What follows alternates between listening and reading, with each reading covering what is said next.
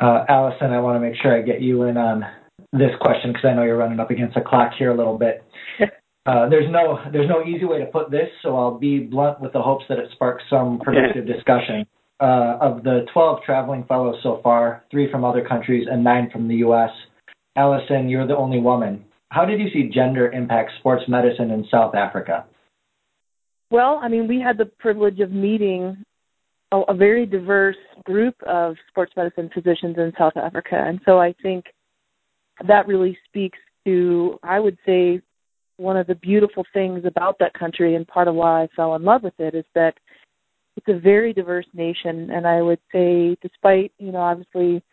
Um, the struggles that they've had um, in, in the apartheid era and sort of post-apartheid, though they're a very diverse nation, and I think they really in, embrace that diversity. And I would say I saw that in the sports medicine colleagues that we interacted with. Um, we met as many sports medicine female physicians as we did um, male, and um, many of those female physicians that we saw were in position, already in positions of leadership, going to be in positions of leadership. For example, example Phatho Zondi, who was our host at Pretoria, she is the current president of uh, SASMA, their sports medicine organization, and we met uh, many other um, um, physicians who were, you know, the medical director at the, you know, at the um, high performance center dealing with the most, you know, elite athletes, um, and so um, I would say at least you know again my my two week impression there was that they are in many ways much further along than we are in terms of um, embracing the diversity, whether that's um, you know gender um, or race, ethnicity, and um, it never once occurred to me that you know I was the that I was the you know I was a, a woman, and um, because we were surrounded by so many diverse individuals the whole time we were there. Uh, I'll open that question up to the rest of the group. Does anyone else have something to add in that regard? Well, I, uh, you know, just going a little bit further uh, in South Africa, I, I, I would echo what what Allison said. I think they are a little bit further along to a certain extent. The the the women that we met, uh, some of which were our hosts, were in the position of authority, and uh, in in for example, the University of Pre- Pretoria was that way almost exclusively. So I was quite impressed, and it, it's it's interesting. I, I had I will say this one of the one of the things if I don't mean to to turn this too much, but one of the more interesting uh, encounters that I had when I was there was uh, Zandu. We see our three hosts were John Patricios, who was the current president at that time of uh, SASMA, and then uh, Pat, Pathos, who was going to be to assume the presidency, and then right behind her was Pierre Vivier, who was the sort of the head of the Stellenbosch contingent, and he was going to succeed Pathos. So our three hosts were the three presidents, or soon to be presidents of SASMA. The the the interesting part was Pathos took me aside a number of times over a period of a couple of hours, a couple of times, wanting to know how AMSSM had gotten so powerful, so successful uh, over the course of of the time that we had. And so we sat down and talked quite a bit about it because the, uh, SASMA, of course, is much more patterned after ACSM because their their members, majority of their members, are non-physician uh, para- paramedical people in all the various disciplines. Interestingly enough, their most of their leadership comes from their their uh, their their physicians and for the last number of years, uh, Jon Patricios has been the one and the only person who has been pushing SASMA ahead. He had he had pretty much carried it on his shoulders almost exclusively and it was a big deal to have Pathos come in and succeed him. And so she was she was really asking a lot of questions about how AMSSM developed, what we did right, what I thought they could do there, and that was a very valuable exchange. You'd have to ask uh, Pathos if, if she felt the same way. I'm pretty sure that she has. But if we contributed anything as an organization to South Africa, uh, that that is one of the major things is is to help her begin to take a look at uh, engaging other people and other physicians in the process that really hadn't been done yet. So uh, I, I looked at that as a fairly nice moment from our standpoint of really being able to help her in that transition. Thank you, Doug. Irf, did you uh, observe any impacts of the Indigenous peoples movement or other social movements in Australia during your time there? Yeah, I mean, kind of piggybacking off of the the question, but with a slightly different twist to to what the South African group just described. Um, we maybe didn't experience so much with uh, diversity in terms of gender, but uh, um, Chad and Jim, feel free to chime in. But there were two instances I would say that reminded me of of tension, and, and uh, I, I need to preface this by saying, in the U.S. we're certainly not perfect. We have our own, um, you know, racial tension, for example, with things in Missouri and Florida in the past. But um, you know, when we first got to Australia, um, Jim Puffer was giving a presentation and uh, was sort of in one of his slides paying homage to uh, Ian Thorpe, who is probably the most decorated Olympic swimmer in Australian history. And just a couple days before uh, the presentation, actually Ian Thorpe came out as being openly gay, uh, which kind of shocked, I think, a lot of the Australian community. Um, but the the interesting thing was was uh, during the presentation, and the presentation was open to uh, not just professionals, but but to uh, people in the public too. But there there were sort of some jeers at the at the picture, even though Jim didn't necessarily say anything about um, Ian Thorpe as a swimmer, and so it sort of had that undertone of maybe potentially some areas where there may be homophobia. And then the second um, interesting thing was when we flew into Sydney, we uh, got a, a cab, and on our drive into Sydney, the the cab driver actually told us, you know, well, once you get outside the city, there's actually uh, quite a bit of, of racial tension and racism.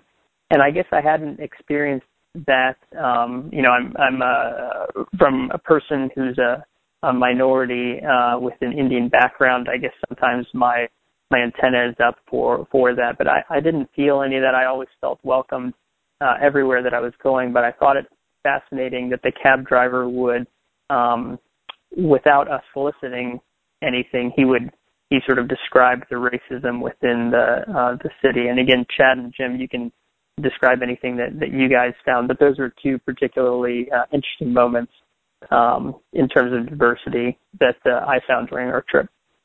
This is Chad. Uh, you know, one thing that I did notice, I mean, uh, similar to what Allison had stated in South Africa, you know, we interacted with many females, uh, both on the physician side as well as the physio side, but there really, um, at least in our two-week uh, tour of uh, the three major cities of, of Australia, didn't see any um, minority sports physicians uh, or minority minority you know, people working uh, with the teams, a lot of the athletes on the rugby side um, were minorities, but we didn't see a, lot of um, sports uh, professionals, um, physicians or physios that that were minorities. But I do remember that cab ride uh, distinctly. It was uh, it was a combination of kind of shocking eye opening and funny all at the same time. Just uh, that it was so unsolicited, and uh, it was just very interesting. So Chad, uh, this is Irf again. We, um, I think all of us went to that that one uh, rugby game where it was the first female referee, right in, in Australian history. Um, that was a pretty interesting moment for us to be a part of, even even though I don't think many people made a big deal about it at the game itself. It was uh, sort of an interesting moment for us to be a part of. We've certainly gone through periods of social and racial unrest in the United States, both recently with movements like Black Lives Matter and more historically with the civil rights movement, for example. And I think it's important to appreciate how these things manifest themselves in the sports world and thereby the sports medicine world. Uh, James McDonald, can you discuss some of the experiences your group had related to apartheid in South Africa? It, it, it's interesting if I approach that moving backwards and actually um, spinning a little bit off the most recent uh, comments of our Australian colleagues and and what Doug and Allison uh, mentioned about the diversity of the sports medicine people um, we met. What what I think is most striking about modern South Africa is its embrace of the Rainbow Nation uh, concept. And I, you know, if you pay attention to the news, there's there's definitely still a lot of um, unrest and working still through their their long and um, tragic history of apartheid. But it's really remarkable to see the, the broad diversity of people and the broad diversity of people at at um, at high levels, like we like Doug was saying. I mean, in positions of authority, um, and um, you know, the the people we interacted with, for instance, in South Africa, were would celebrate. For instance, I don't know if you, um, I'm going to say the name wrong, but Caster Semenya, the the um, uh, Olympic athlete, um, who's had you know issues of whether she actually truly is a woman, you know, thrown at her. Um, and the the South Africans we met, like they they thought of her as a heroine. They they were they were embracing her and her struggle. Um, at least when we saw this, uh, her represented in public. Um, I, I I can't help but think maybe part of that is a conscious decision by so many people to put that history behind them. You know, it's been uh, the first democratic elections I think were in 1994. You know, Nelson Mandela was freed from Robben Island prison in 1991. I mean, he he literally there were no pictures of him allowed in the 70s and 80s, etc. and now there are pictures of him everywhere, right? He's on he's on the currency. He's celebrated. His statues everywhere. He's revered. Um, so most of the history of South of apartheid we saw, we were seeing the movement away from it and and a real um, positive energy. You know, that said, one of the more um, striking moments in our tour there was when we went to Soweto and we went to the um, National Apartheid Museum. I think we spent several hours there, and I mean, we could have uh, we could have spent a whole day for sure. Um, and it was it, it was so moving in so many ways. Part of it was the familiarity. I mean, the the the notion that, gosh, I guess I'm just a little too young to have seen Jim Crow alive and active in the United States, and some of what I saw in the Apartheid Museum looked a lot at, like what I see in historical pictures of America, and some of it was at a level that uh, it was just um, you know, apparently uh, some of the architects of apartheid had connections with Nazi Germany. You know, I never knew that. I, I, I learned this through the museum. The apartheid history is there, but but a lot of it is now, I think, there to learn from and to move away from. And I think the country is doing a really good job of that. Uh, only a couple decades removed from that transition, it's really quite remarkable. Yeah, I would just have something to add to that. This is Allison. Something to add to that. Go ahead. I mean, um, obviously, yeah, the visiting the Apartheid Museum, and we actually got to visit Nelson Mandela's house in Soweto, and that was uh, those are both amazing experiences. But probably one of the other um, sort of meaningful ones for me was when we visited the Voortrekker Monument.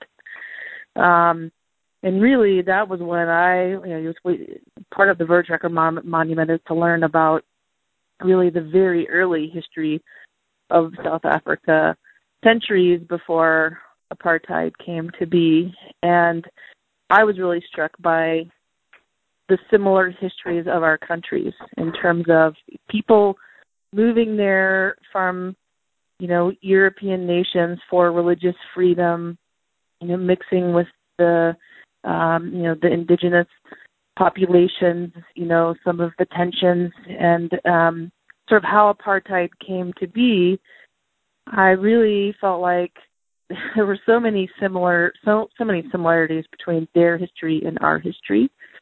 And we didn't have apartheid, but we had a version of apartheid. We had segregation. We obviously um I would say some of the civil rights um, atrocities that have happened in this country around the same era that apartheid existed were not that much different in our country than in their country. And I think um, it really helped me to learn more about their country, the pre-apartheid history of the, their country, and help me take some. Uh, certainly helped me sort of self-reflect on my own nation and the struggles that we're having. And I would echo Jim's sentiments that they really, I see, I think, have embraced their history in a positive way. And the way that you move forward is to acknowledge it and learn from it. And I don't know that we are have done that same thing here in this country in terms of um and th- so the thing I loved about the Voortrekker monument was was you know rather than demolish it because it was erected Jimmy may need to correct me if I'm wrong, but it was erected essentially around the time that not you know fascism and the Nazi movement and all of that and white supremacy was sort of in full force and it was sort of like um, a symbol of that of white supremacy. And so rather than tear it down and sort of we don't want to remember that part of their history, they they use it as an opportunity to educate people about that history. School groups go there so they can learn about it because hopefully obviously that's how you grow from it and you and you hope that it never happens again. So um, that was a really powerful moment uh, for me, and I totally agree with Jim that they really seem to have em- embrace that history in a positive way to learn from it to move forward um, rather than deny it. I think uh, somebody once said about travel that at the end of the day, the real purpose is not to go to somewhere else and see it as a foreign place, but to come home and see your home as a foreign place. And I think that those stories really echo that sentiment of going to a a different country uh, and having these experiences again with the purpose of a professional exchange, but having these strong cultural experiences is uh, really fantastic. Allison, I know you have to get going, so I just wanted to leave this uh, on a fun note. Can you sure. get uh, get you on the line here for one more thing? So we'll go around the table this time, and we'll start with Allison. If there was one thing that you could bring back from the country that you went to, what would it be? Oh, that's a hard one. I seriously fell in love with South Africa, and Jim had already been there, and so he knew what a wonderful place it was. And uh, but I was just blown away with what a beautiful country is, how beautiful the people are. I loved every bit about it. So it's hard for me to pick one thing, but um, they have fabulous wine. If I we were treated to lots of wine gifts, so but I if I could bring one thing back, I would say it was their their they love their meat there um, I'm married to a meat lover here in the United States. If I could have brought back some what they call boerewors, is that how you say it, Jim? I think boerewors. Yeah, boerewors. Yep. They're they're uh, like um, sausages, were just like t- to die for. And I seriously thought about could I could I sneak them through customs, but I elected to not. Ah, there we go. Not take the chance. yeah, now, now, now, now, you, now you got the thrust of the question, so I think that will get the ball rolling. Irf, if there was one thing from Australia you could bring back? Well, I guess the um, we'll do the we'll do the academic one first. I think the marriage between research and sport there, to me, seemed like it was um, it was ahead of where we are here, and I really liked that uh, John Orchard kind of captured that with Australian rules football uh, some of the research that he did, um, kind of laying out a platform for all of the teams to funnel research about PCL injuries, leading to a rule change with uh, what they call the ruck, which is um, you know when when the athletes sort of it's like a, a tip off in basketball, only the athletes run at each other and try to uh, try to get the ball. And so I think that was just a testament to I think the marriage between again research and sport.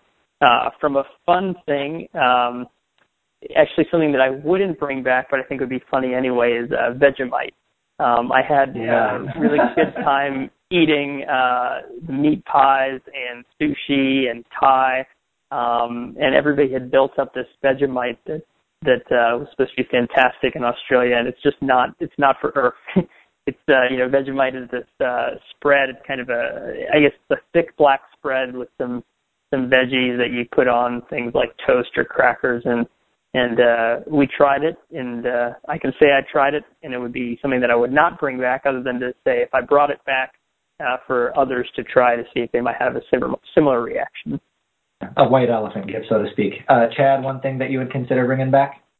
If I could um just sort of bottle up the sporting culture that Australia had, um there was a real connection with um every city and every person with their sport. And and Doug kind of alluded to this in South Africa how you know teams were sponsored by essentially communities. But it seemed like everywhere you went in Australia there was a sporting culture and and people just really love their sport um sort of differently than they do in America and I really really enjoyed that uh sporting culture that Australia had I think Irf uh, may have laid the Vegemite on a little bit too thick. I think if you put it over a thin layer of butter, it uh, it's not quite as bad. So uh, you know, I enjoyed Excellent. the Vegemite, um, um, and it was interesting that uh, you could get kangaroo just about any way that you wanted in Australia, mm-hmm. which at first seemed kind of like, well, you know, I don't really want to eat kangaroo, but then when you learn that they're like squirrels in Australia you know, it just seemed like might as well. But uh, those were some of the things that uh, that I I would think about bringing back. We'll have to work on bottling the Australian essence of sport. I think that might be a million dollar idea. Uh, James McDonald.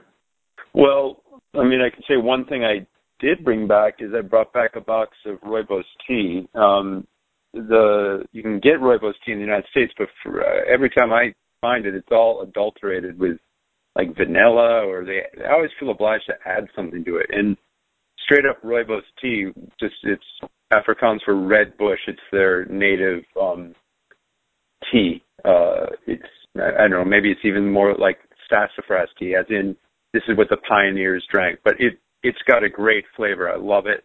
And I can't get plain rooibos tea in the United States, so I brought back last thing I did was go to a little um supermarket and uh stash a box of 80 of them, 80 tea bags into my um into my little bag. And then I so I did bring that back. And then if I just in the spirit of your question, if I could, or in spinning off something Chad said, if I could bottle up that venue that Doug alluded to, the the rugby field in Stellenbosch, looking at those mountains, and the training room has a beer pub right next door to it. If I could just like hang out on that rugby pitch, uh, drinking beer and gazing out at the uh, mountains of Stellenbosch, um, I would bring that all back home for sure.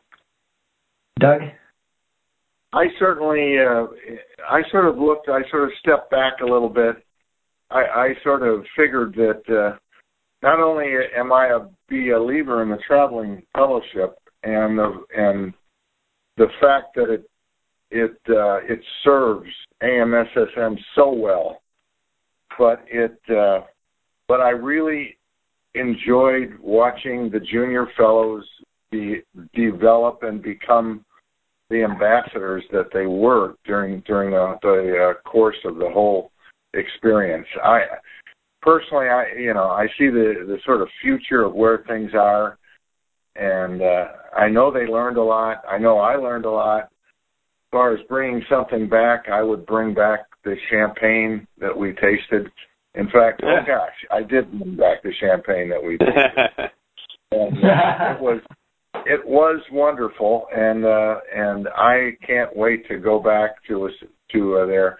I asked uh, Pierre one time, our host, why don't we see this kind of wine and champagne in the United States? And the answer was that the that the uh, apartheid uh, ban extended to, to trade with South Africa as well at one. And the wine growers in South Africa never truly recovered from that. So, so while they do export a lot, uh, the export to the United States isn't close to what it was, and that's that's a shame. That you know that's the type of thing that I think people need to to take a look at and and uh, realize that South Africa is probably doing as much, if not more, for bettering their country at the present time, unfortunately, than I think we are. So I look forward to uh, to per, to further extending our relationship in the future. I I I really truly believe that this is this really serves AMSSM extremely well. And Jim Puffer, I'll give you final word.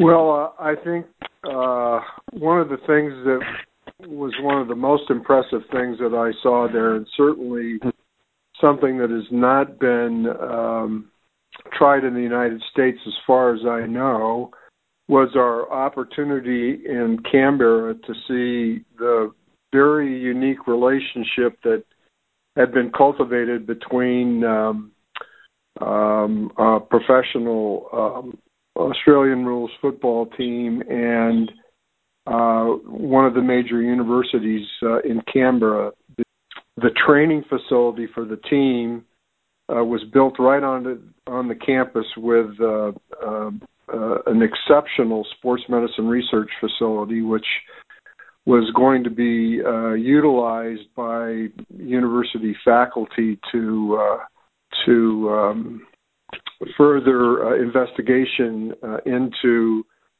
all aspects of uh, of, of Australian rules football through this through this professional team that, that had essentially set up shop at the university and provided a tremendous learning laboratory uh, that uh, went both ways. Certainly, the team I think benefited immensely from the academic resources and the research expertise that the university brought uh, to the enterprise, and obviously the university benefited from having uh, a learning laboratory, if you will, right on campus with uh, elite level athletes to uh, to study and and um, uh, certainly to to help.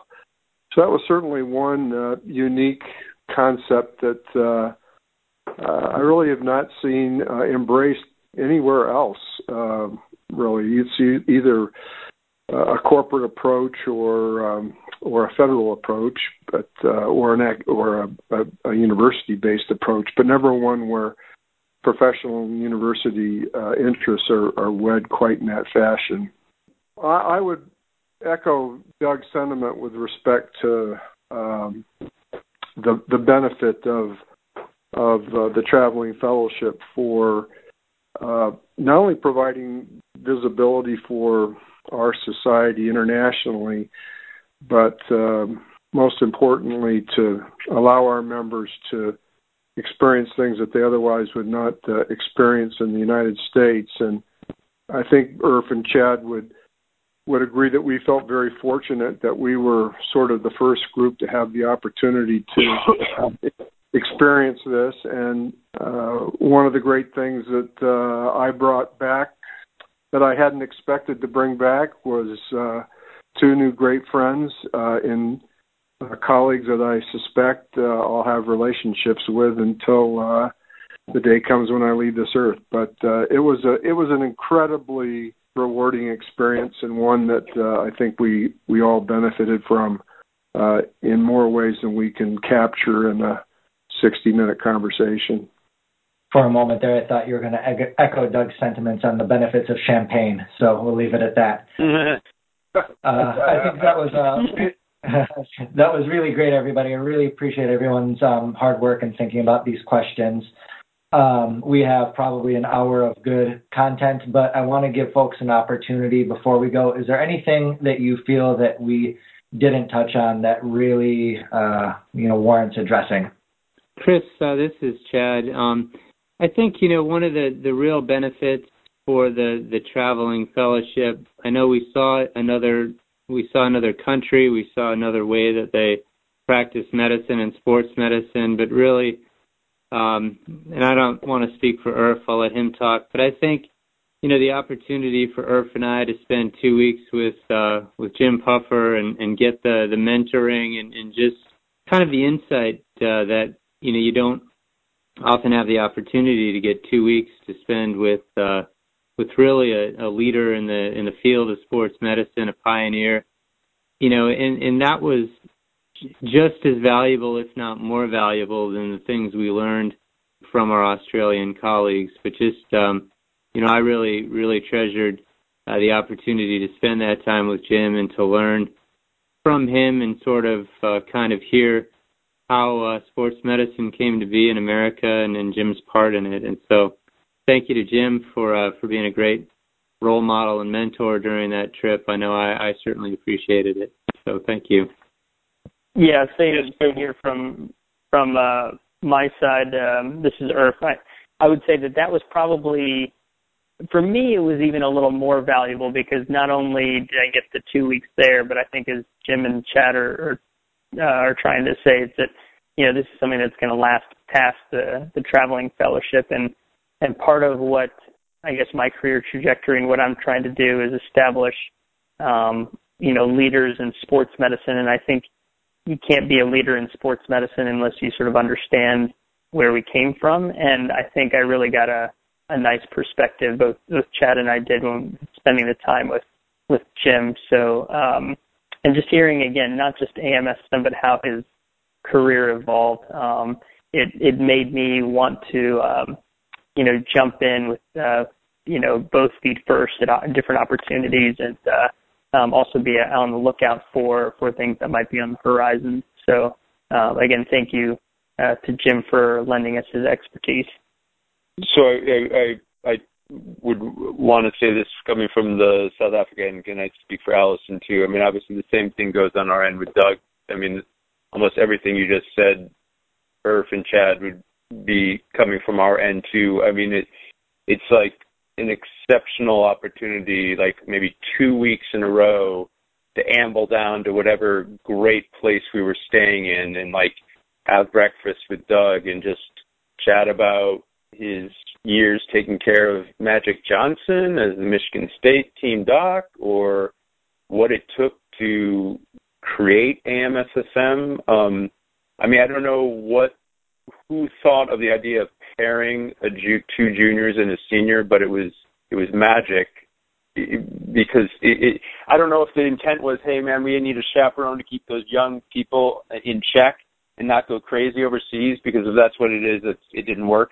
But um, but uh, but but it, it was it's it is it's it's a brilliant pairing because I mean everything Chad Nerf just said. You know, I mean, if, in theory, we're the we're the up and coming sports medicine people. We're the people who may craft what this discipline is going to look like over the next couple decades, and it's it's great to learn from the people who were there on the ground when it didn't even exist and they created it. It, it was quite amazing. Yeah, I would just add to that. Um, just expand on that really. Just a unique opportunity and really an opportun blessing really to to have two weeks of really sort of uninterrupted time to spend with other human beings. I think in our busy, hectic sort of modern lives, the ability to sort of disconnect from, you know, electronic devices and EMRs and all that is really difficult. And so just to be able to have time to spend with other human beings, get to know them, talk, have conversations, the willingness of our South African colleagues to give up an unbelievable amount of their professional and personal time to spend with us and to just sit over many bottles of wine um, to talk about a wide range of things was just unbelievable time with other human beings that I think we forget are so important, not just at the professional level, but at the personal level as well. And so that's, uh, as you guys have alluded to, sort of that's something I will cherish for the rest of my life. The time to, to spend that kind of time with other human beings um, that it's hard to sort of carve out, you know, in our own lives when we get back home. And so it just makes it that much more special travel is really exceptional in the way that it uh, makes us uh, open and available to not only our traveling partners but to our hosts overseas. Uh, I think on that note, we all owe a great thank you to AMSSM for putting together this fantastic program and for continuing the traveling fellowship, uh, which just concluded in Italy in December of 2016 and will be going to the UK in 2017. And uh, here's to future success in the program. A great thank you to our guests today, Drs. Allison Brooks, Chad Asplund, Irf Asif, Jim McDonald, Doug McKeag, and Jim Puffer. Please visit the AMSSM website for more podcasts in this series. This has been Dr. Chris Bigozinski, and until next time, bon voyage.